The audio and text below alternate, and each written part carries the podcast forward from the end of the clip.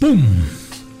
Cachetada, bofetada, cachetadón, ridículo, ubicatex, golpe de realidad, golpe de madurez, golpe a la estructura, cómo se trabaja, la realidad de la CONCACAF, llámele como sea.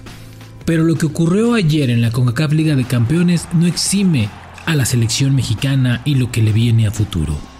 Lo que pasó el día de ayer en Seattle de un mejor equipo frente a otro buen equipo, sí, un mejor equipo frente a un buen equipo, es la realidad de lo que hoy vive la selección mexicana, el fútbol mexicano, la Liga MX.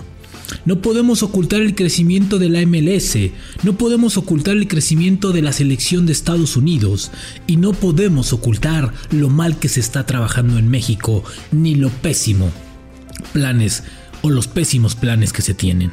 Es un golpe de realidad, es una cachetada a tiempo para despertar, para cambiar, para dejar de pensar en lo económico y pensar en el futuro. Es un golpe a la estructura, no a Pumas, no al fútbol mexicano, es un golpe a la estructura de trabajo y alguien va a pagar los platos rotos. Y sí, ya saben quién es. Es la selección mexicana. Episodio 97 de La Sombra del Tri. Esto es La Sombra del Tri, un podcast con Rubén Rodríguez, exclusivo de Footbox. Hola, ¿cómo están? Qué gusto saludarles. Eh, espero que no estén tristes. eh, espero que no estén. Primeramente, eh, quiero, quiero señalar algo. ¿no? Este podcast lo vamos a, o este episodio lo vamos a desviar un poquito de, lo que habitualmente hablamos, que es la selección mexicana. ¿Por qué? Porque vamos a concluir con la selección mexicana en un punto. ¿Por qué? Porque es el máximo perjudicado de todo esto que se está dando, ¿no? De esta ola, de esta reacción. Pero primeramente quiero decir una cosa. Eh, Pumas, en, Pumas es una institución de prestigio. Aparte representa a la máxima casa de estudios, que no cualquiera. Si es un equipo de abolengo, de historia. Una cosa es que no haya ganado nada en 11 años y otra cosa que pierda la grandeza. ¿sí? Para perder las finales hay que estar ahí. Y creo que Pumas ayer ganó perdiendo. Y eso no ocupa o no mancha el gran trabajo de Andrés Lilini con estos Pumas, porque muchos equipos compiten a base de dinero y ellos lo hicieron a base de estructura y eso es muy importante y qué bueno, porque ahí vamos a estructuras a estructuras y, est y, estructuras con mexicanos, lo cual me parece fantástico. A ver, lo, lo, lo, que pasó ayer, lo que pasó ayer es sinónimo de lo que está pasando en la CONCACAF en general. Y un ejemplo de cómo se está trabajando en Estados Unidos y cómo se está trabajando en México. Y cómo repercute las acciones en la liga, en las reacciones en la selección mexicana y la liga de Estados Unidos con su homónimo de la selección norteamericana de fútbol. Lo que pasó ayer es simplemente es un golpe de realidad, es una cachetada a la estructura del fútbol mexicano. Es, un, es una cachetada de realidad, es un golpe a tiempo. ¿Para qué? Para reorganizar, para trabajar mejor, para cambiar ciertas cosas y olvidar de que México ya calificó en segundo, de que México ya está en la Copa del Mundo, de que ya nos tocan los dólares, ¿sí? Esto, esto que va con selección mexicana, porque va a ser a la larga el máximo perjudicado o el principal perjudicado, ¿sí? ¿Por qué? Porque los clubes creen que a base de extranjeros, porque el extranjero ocupa un lugar más importante que el jugador mexicano en la liga, ¿sí? Se pueden ganar los títulos, instituciones que invierten 30, 40 millones de dólares en jugadores en un año y no pasa absolutamente nada, tienen encartados, ¿no? Con un número estúpidamente alto de extranjeros y aclaro no tengo nada con los extranjeros que vienen a sumar pero hay otros que verdaderamente vienen por la parte económica nada más. Entiendo es trabajo todo el mundo trabaja por dinero pero a ver hay que dar un poco más no hay que ganárselo sí ¿Por qué? Porque la, porque la Liga Mexicana prefiere, prefiere llenarse de piedritas la cabeza, creerse sus propios cuentos, ¿no? Habitar sus propios castillos de arena, creerse sus propias mentiras, ¿no? Al decir que es una liga competitiva, es una liga que está en la parte de Estados Unidos, estamos muy lejos de eso. Para empezar, lo que cuesta una franquicia en Estados Unidos con lo que cuesta una franquicia en México, estamos hablando de millones de dólares de diferencia, ¿sí? Y vamos aún más allá, ¿sí? Y el cual creo que es un tema que nos tiene que centrar aquí. ¿sí? ¿Cómo están trabajando de cara a, cuatro años? O sea, pensamos que en cuatro años todo va a estar bien, ¿eh? Hoy el técnico de la selección mexicana está preocupada por los pocos minutos de Orbelín Pineda y no está preocupado por realmente generar jugadores para que, para que ocupen ese lugar en caso de que no lo quieras llevar. ¿Sí? Está más preocupado por, por, ay, es que Orbelín no está jugando. Sí, ya sabemos lo que te va a dar Orbelín, güey, ¿sí? Va a estar preocupado porque no juega nada con selección. Pizarro, Gallardo, a los que siempre llamas, a los consentidos. En eso sí debe estar preocupado. En mi manera de actuar, en mi manera en que tengo controlada la selección. Eso sí es de preocupar. No los pocos minutos que tiene Orbelín Pineda, que sabemos que un jugador con una semana, dos semanas de entrenamiento, sin lugar a dudas se lo, lo puede recuperar. ¿Sí? Eso estaba, eso debería de preocuparse. ¿Qué les voy a dejar cuando me vaya si es que me voy? ¿O con qué voy a trabajar después de Qatar si es que me quedo? Sí, estos de la Liga Mexicana no quieren bajar el número de extranjeros. El día que fui me mandaron a la chingada porque no quisieron bajar el número por reglamento. Se brincan sus propios argumentos, sus propios reglamentos, ellos se creen sus propias historias.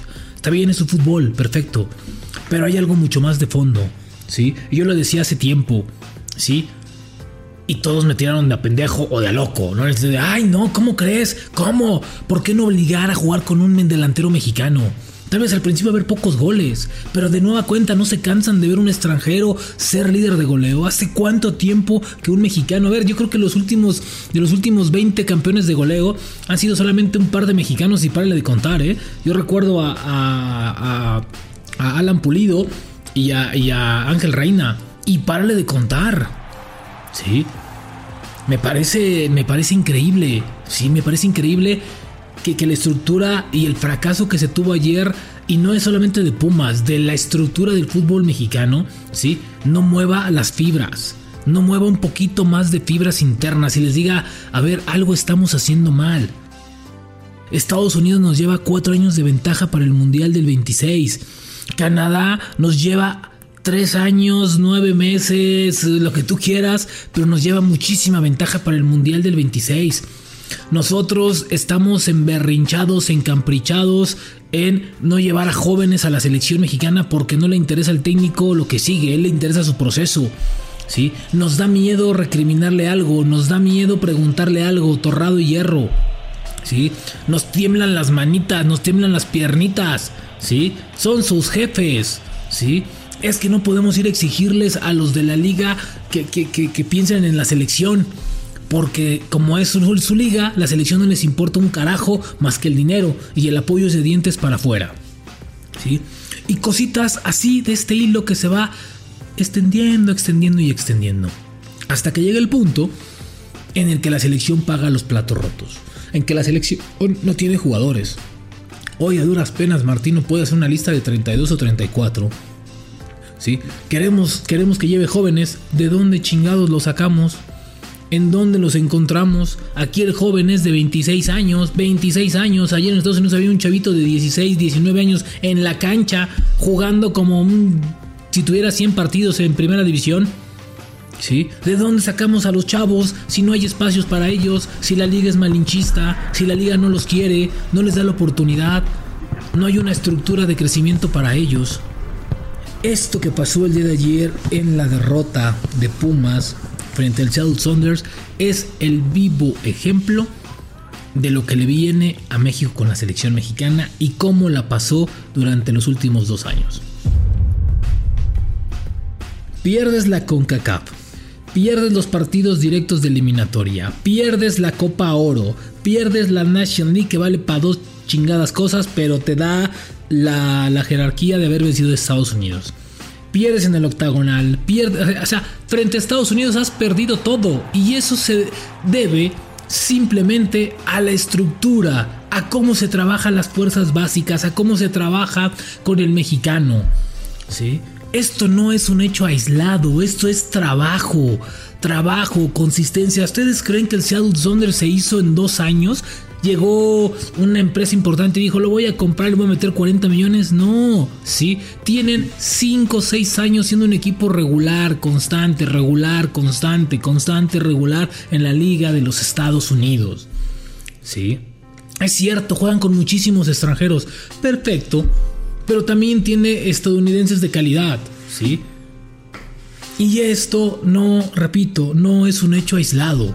¿Sí? Si creen que eso va a repercutir en solamente a un partido de CONCACAF, no pasa nada, estamos todos locos. Tarde que temprano, de nueva cuenta, Estados Unidos le va a volver a cachetear a la selección mexicana a nivel selección. ¿Sí? Ya sea en el siguiente mundial, o en el 2026, o en lo que sigue de los amistosos, lo que sea. Pero si México no cambia la estructura de trabajo, si México no cambia su forma, su forma de trabajar y de pensar a futuro, el único que va a pagar las facturas y los platos rotos va a ser selección mexicana. Y lo estamos viendo ahora. No hay jugadores. Los jugadores, ahorita tenemos jugadores, pero espérense, ¿eh? Espérense a noviembre, diciembre. Espérense a enero a ver quién va a jugar con selección mexicana. ¿De dónde diablos va a sacar talento el técnico que siga? Si se apellida Martino, si se apellida como se apellide. ¿Sí? ¿De dónde diablos va a sacar jugadores? ¿Qué le va a dejar Martino a esta selección si no hay un legado importante de jóvenes? ¿Sí? No hay una vitrina para ellos. ¿Sí? Eso es, eso es trabajo de abajo. Y no se tiene en la Liga MX. La Liga MX no está nutriendo a la selección mexicana, no le está ayudando, parece su principal enemigo. La liga es el principal enemigo ¿sí? de la selección mexicana. No genera futbolistas, no les da oportunidad, no los valora, no les da tiempo, no los hace madurar, no los hace que se vayan tampoco al extranjero, los tienen ahí, les dan dos partidos y a la banca, creen que por debutarlo para el estadio, es que debuté a cuatro. Sí, y luego, y luego entrenador, ¿qué más hiciste? Debutaste a cuatro y les diste continuidad jugaron otros partidos, los debutaste en la jornada 3 o 4, jugaron después 10, 11 partidos, o los mandaste a la banca, o ya no los pelaste, les diste 5 o 10 minutos, o, un partidito ahí porque ya no tenía cambios, o son tus primeras opciones de cambio, los has llevado en un proceso, ¿no? ¿Verdad? Entonces, nos encanta sentirnos los gigantes de la zona y, ay, no somos los más chingones de CONCACAF. De CONCACAF, la zona de las zonas más débiles y no es que la zona más débil futbolísticamente del mundo. En tierra de ciegos, el tuerto es rey, ¿no? Tal cual es así. Pues si México no cambia, si la liga no cambia su estructura, la selección la va a pagar. La selección mexicana va a sufrir y ya está comenzando a sufrirlo el año y medio que se chutó Martino de malos resultados, mal, malos planteamientos, malos partidos, mal fútbol, mal sistema, mala ejecución, es simplemente también porque vean los torneos que nos estamos chutando. Vean la calidad de la Liga MX. Vean la calidad de los partidos. Si hoy ustedes me dicen 10 partidos buenos de ciento y tantos que tenemos en el año, yo los invito a comer a donde quieran. Pero 10 partidos buenos, eh, que digan, ay güey, de la jornada 1 a la 17. 10 partidos chingones. 10 que digan, no mames, este partido, viste el partido, qué juegazo. Me entretuve, ni agarré el celular dos horas, ni siquiera ve Twitter, ni Instagram, ni nada, ni nada, nada. Ni WhatsApp, güey. 10. Y yo les invito a donde quieran. Está cabrón, ¿va? Pues sí, no es nada fácil. Pues así, si la liga no cambia, la selección va a pagar los platos rotos. Episodio 97, ay nanita, 97 de La Sombra del Tri. Nos escuchamos en la siguiente. La Sombra del Tri con Rubén Rodríguez, podcast exclusivo de Footbox.